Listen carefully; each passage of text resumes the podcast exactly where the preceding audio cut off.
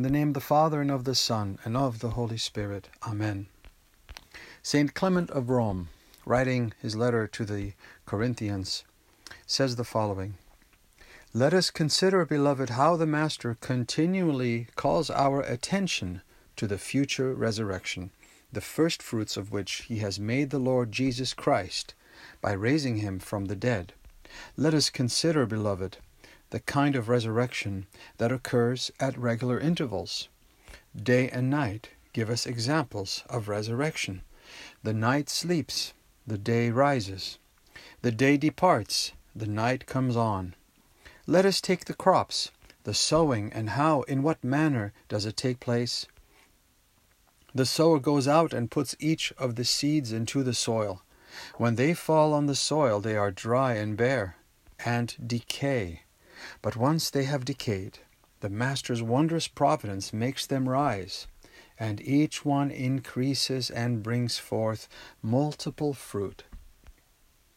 What an amazing insight into how God has always taught us and shown us and pointed to us the resurrection, even all around us, even in the way creation appears and operates, and all the wonderful ways we could see the resurrection, such as, as St. Clement points out, night and day, and a seed dying in the ground and coming up, and something amazing flowering from it and producing fruit. Christ is risen.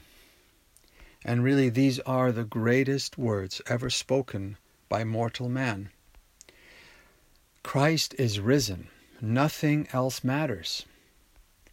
Everything begins and ends with these words, with this truth, with this new reality. We who were trampled down by the power of death and the fear of the devil have been lifted up by Christ, who has trampled down death by his death and given us power to put fear into the demons by the sign of his cross.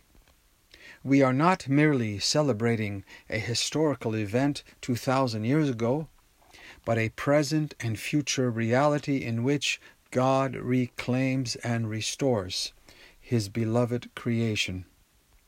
We rejoice because this is our resurrection, our victory, and our salvation. And our hearts burn with love and thanksgiving for our Lord Jesus Christ, for his great love and kindness and compassion for us. May the truth and the joy of the resurrection fill you with peace and hope and love. Amen.